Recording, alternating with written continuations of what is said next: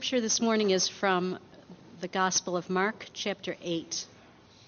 During those days, another large crowd gathered. Since they had nothing to eat, Jesus called his disciples to him and said, I have compassion for these people.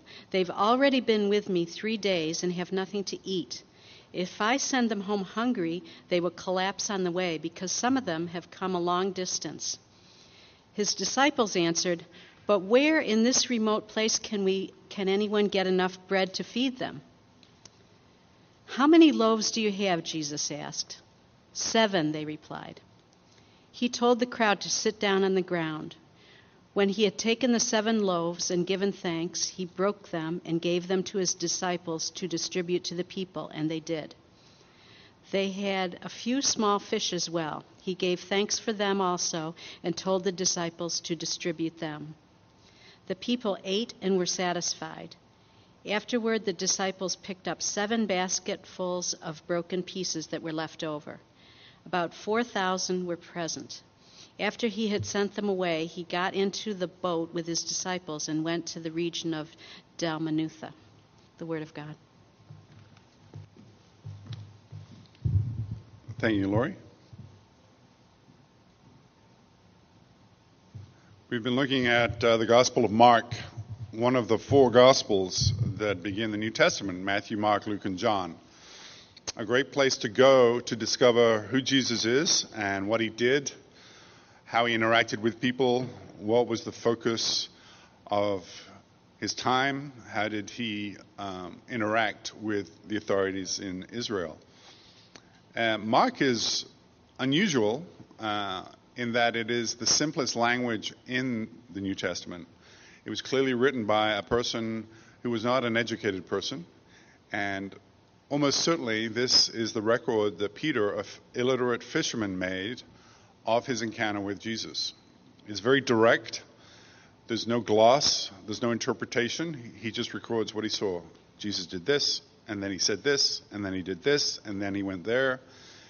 Very linear, very simple, very plain, and a great place to get an unvarnished picture of who Jesus is and what he did. And we've seen that what Jesus did was gather disciples. He gathers the 12 disciples.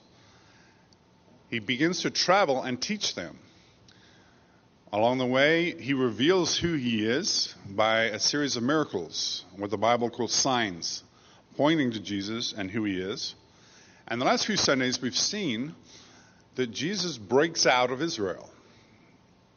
The early part of his ministry is around the Sea of Galilee. But then he leaves Israel and he goes into Gentile country, first to the north of Israel along the Mediterranean coast.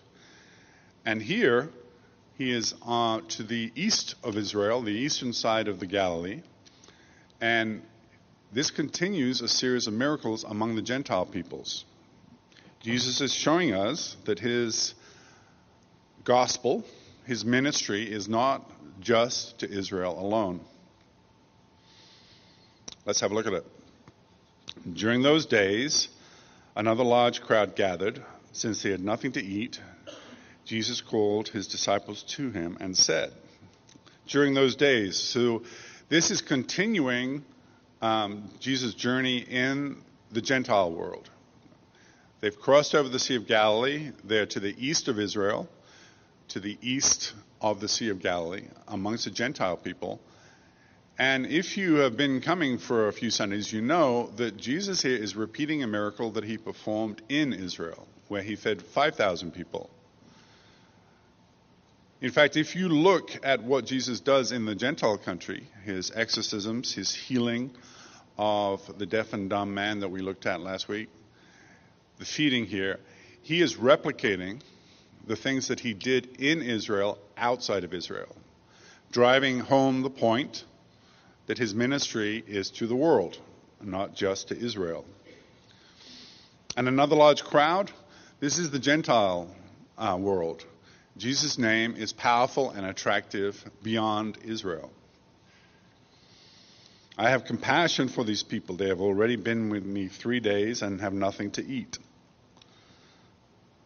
Three days in the wilderness. It must have been an incredible, intense time of teaching. These were peasant people. This was the back in a time when transportation didn't exist. If you went somewhere, you had to walk. There are no stores. If you go somewhere, you have to provide your own food. You have to carry it. You have to bring food and water if you're going to spend three days in the wilderness.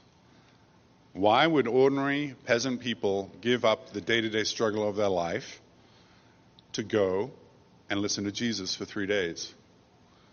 It must have been a time of extraordinary teaching, a sort of Woodstock experience, a spiritual experience way beyond anything that they had experienced before. And it shows that ordinary people are on a faith journey. It's not just about survival. There's a hunger for the things of God. There is a hunger to discover more in life than just existing. They have already been with me three days and have nothing to eat.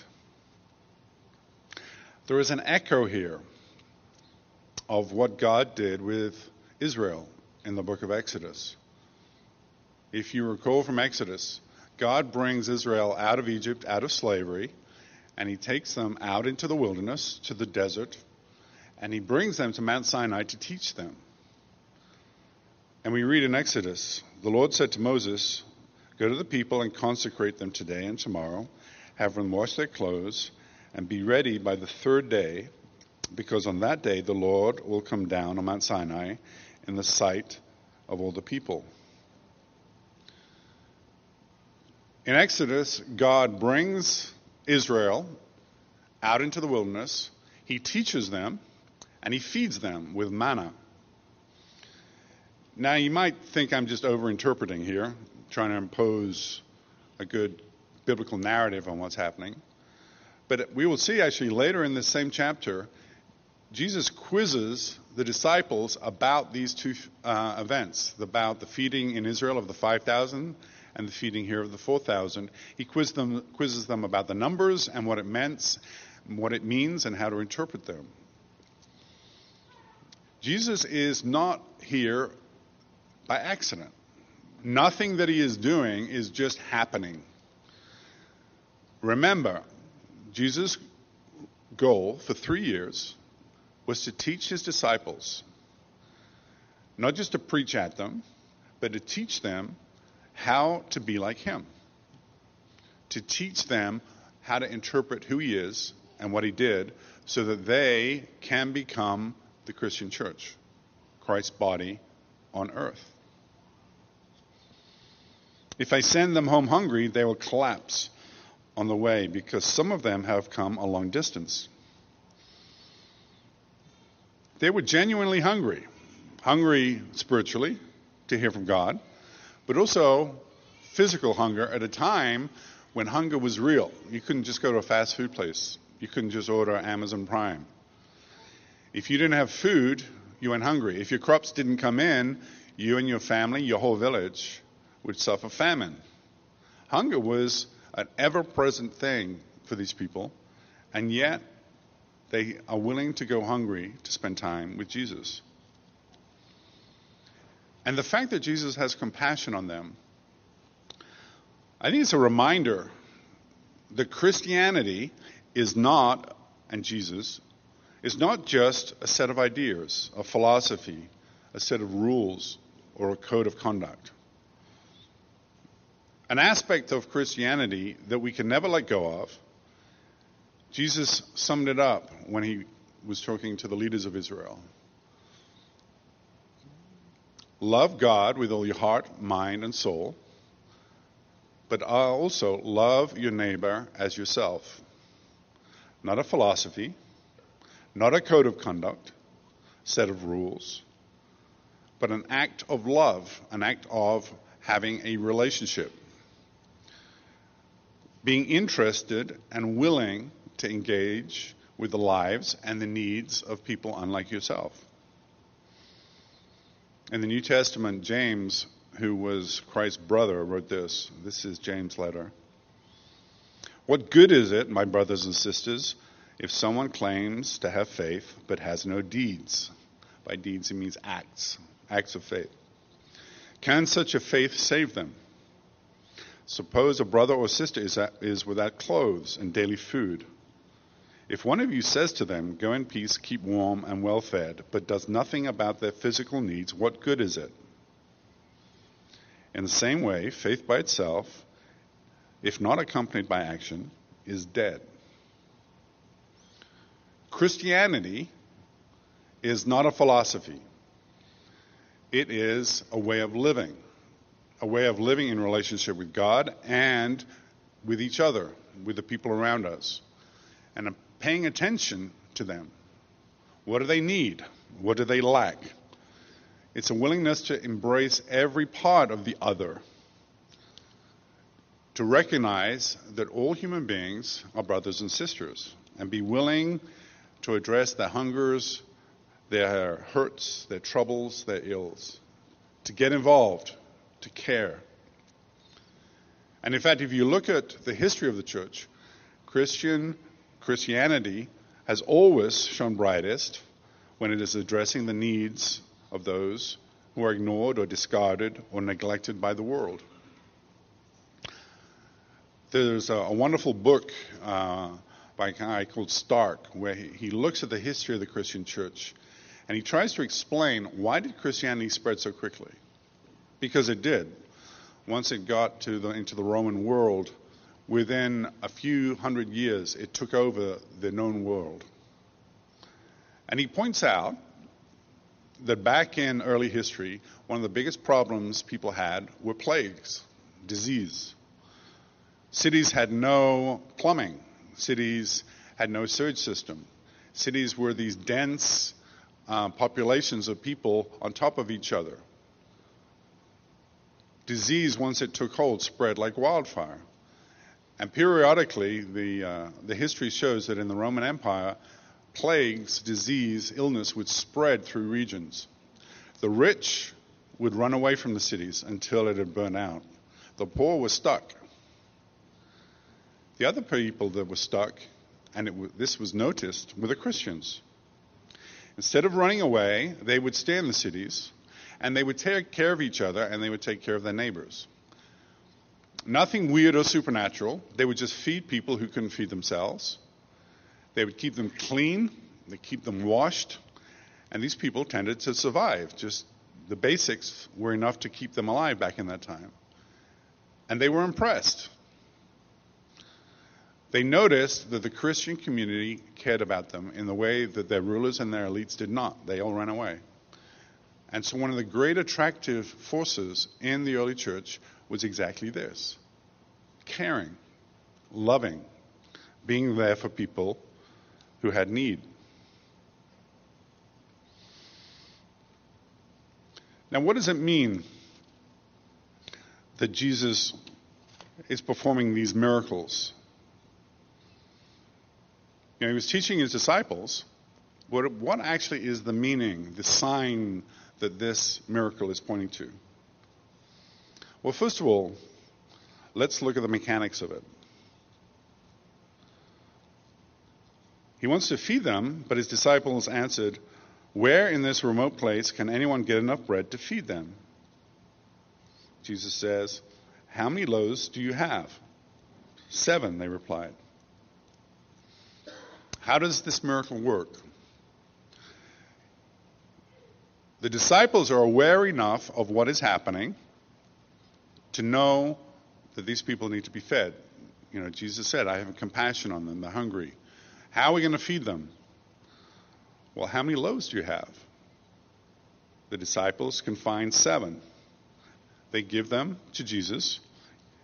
He called the crowd to sit down on the ground. When he had taken the seven loaves and given thanks, he broke them and gave them to his disciples to distribute to the people, and they did so. The limited resource that the disciples, remember the disciples are going to become the church, the limited resources they have when offered through Christ to God will provide enough food for everyone, enough resource for everyone. And God, through Christ, gives the food back to the disciples and they distribute it. This is the essence of how things are going to work in the future, how the church is going to work. Faithful Christians recognizing the needs of the world, looking to God for resource. Whatever you have plus God equals enough to solve the problem. And then the people can be fed. They had a few small fish as well. He gave thanks for them also and told the disciples to distribute them. The people ate and were satisfied. Afterward, the disciples picked up seven basketfuls of broken pieces that were left over. Now, commentators go crazy about this part. When Jesus feeds the 5,000 in Israel, there are 12 baskets left over. Here, when he feeds 4,000, there are seven baskets left over. Later in the chapter, as, as I mentioned, Jesus will quiz the disciples about this, these events, and he will quiz them about the meaning of these numbers, 12 and 7. Clearly, they're important, but what do they mean? And there's all kind of weird mystical answers, and I attempt to use this as a code to break the New Testament and reveal all kinds of Kabbalah type stuff. And I've, I do not find it particularly convincing, but maybe some of you do.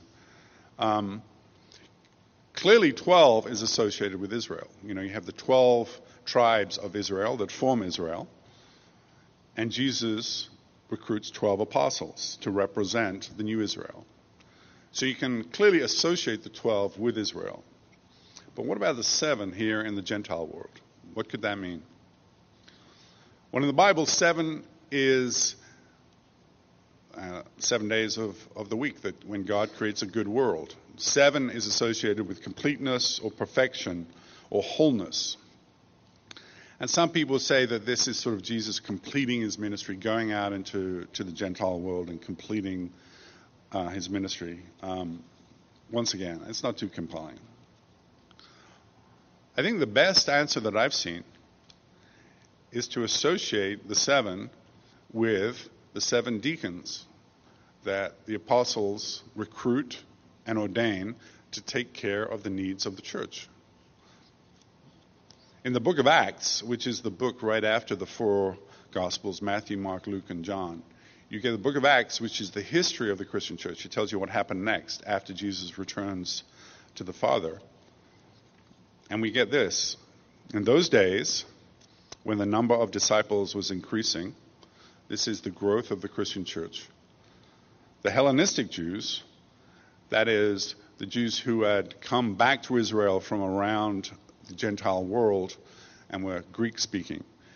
The Hellenistic Jews among them complained against the Hebraic Jews, uh, people who lived in Israel, because their widows were being overlooked in the daily distribution of bread.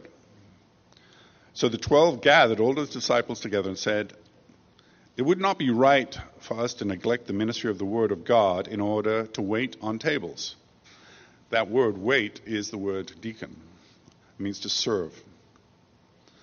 Brothers and sisters, choose seven men among, among you who are known to be full of the Spirit and wisdom, and we will turn the responsibility over to them. This proposal pleased the whole group, and they chose seven. They presented these men to the apostles, who prayed and laid their hands on them. So the word of God spread the number of disciples in Jerusalem increased rapidly, and a large number of priests became obedient to the faith. That last line is important. In Israel, at the temple, it was the job of the priests to take care of people. Israel tithed money and food and resources to the temple, and the priests used that those resources to take care of the widows and the poor and the disadvantaged and the sick. The priests were sort of the doctor, social worker, care agents of Israel. And when they saw this new group, the Christian church, taking care of people, distributing food, taking care of the needy, they recognize that this is of God. And so a large number of priests become Christians. 12 apostles, seven deacons gives you a complete church, the complete picture. Spreading the word of God, using the power of the Spirit, but also taking care of the needs of the people. This is what the Christian church looks like in its fullness.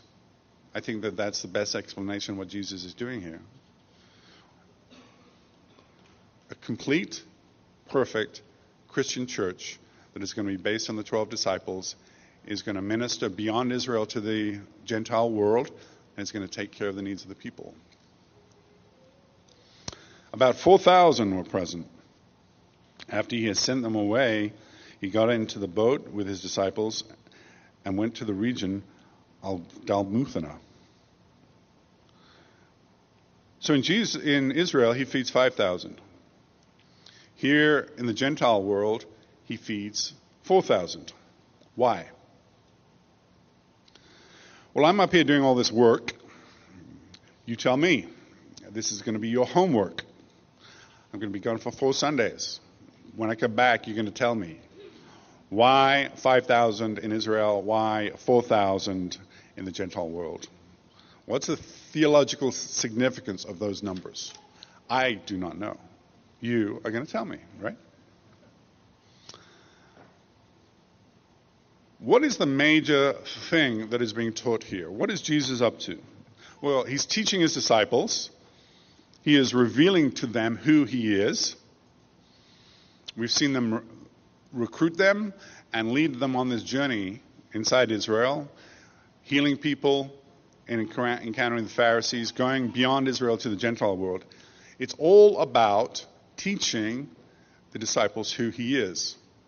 In fact, we will see he spends three years doing this. He is trying to help them understand who he really is. And who he really is is mind blowing. It's astonishing. Um, he's an ordinary man. He grew up as a carpenter.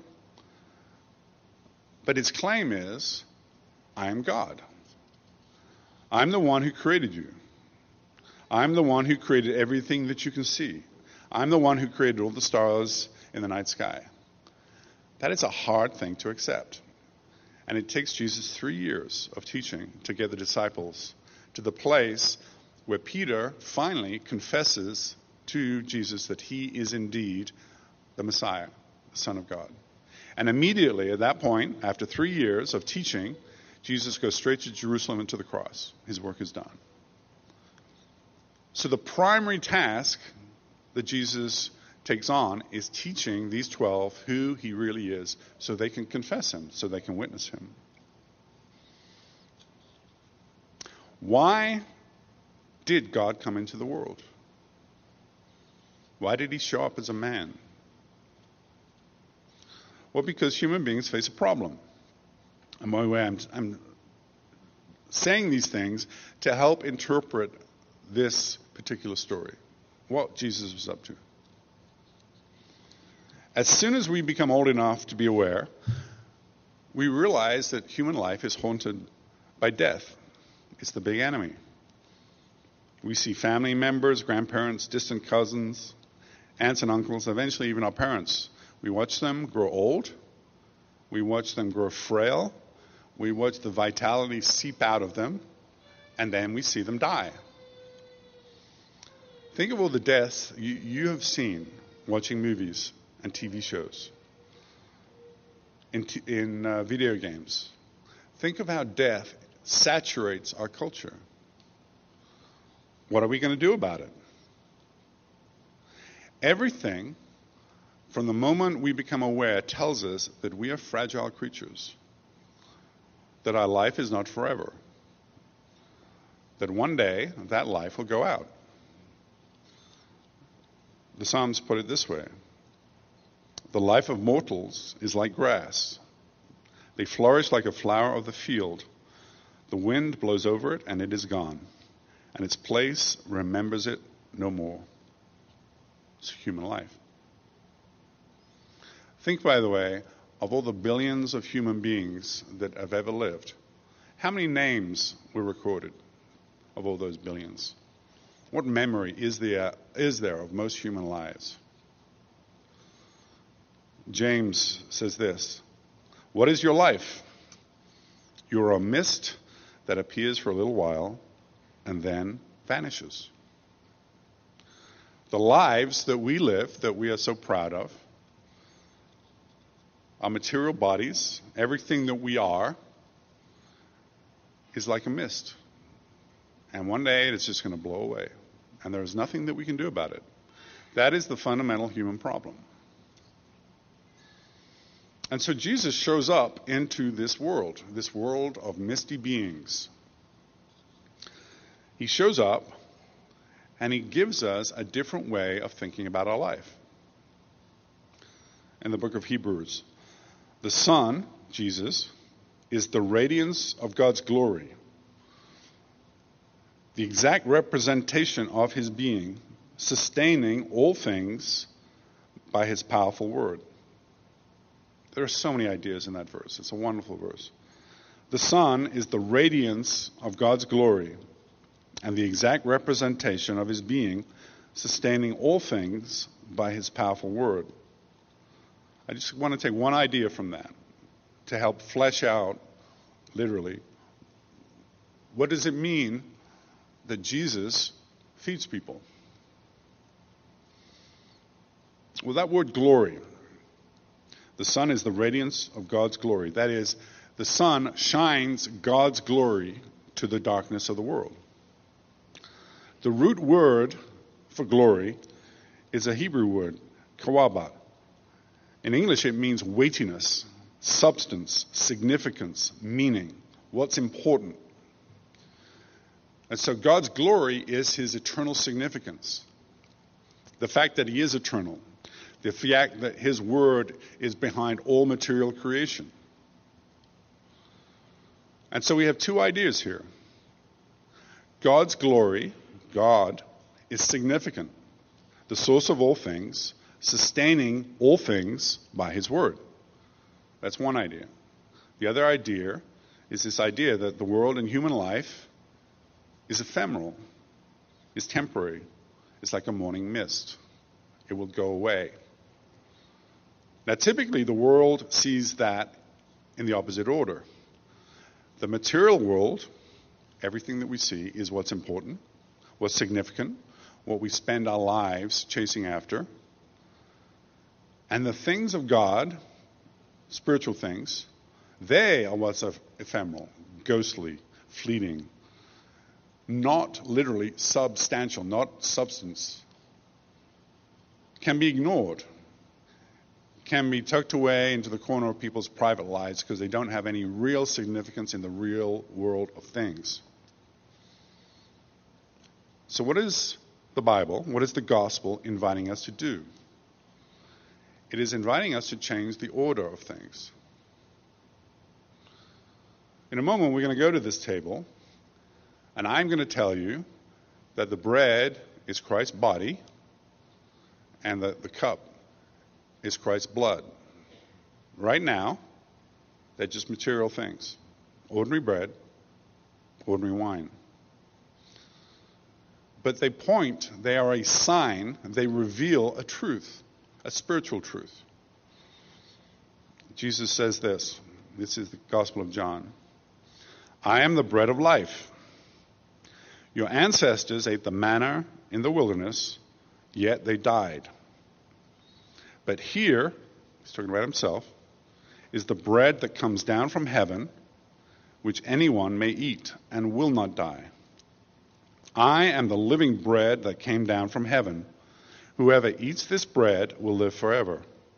This bread is my flesh, which I will give for the life of the world.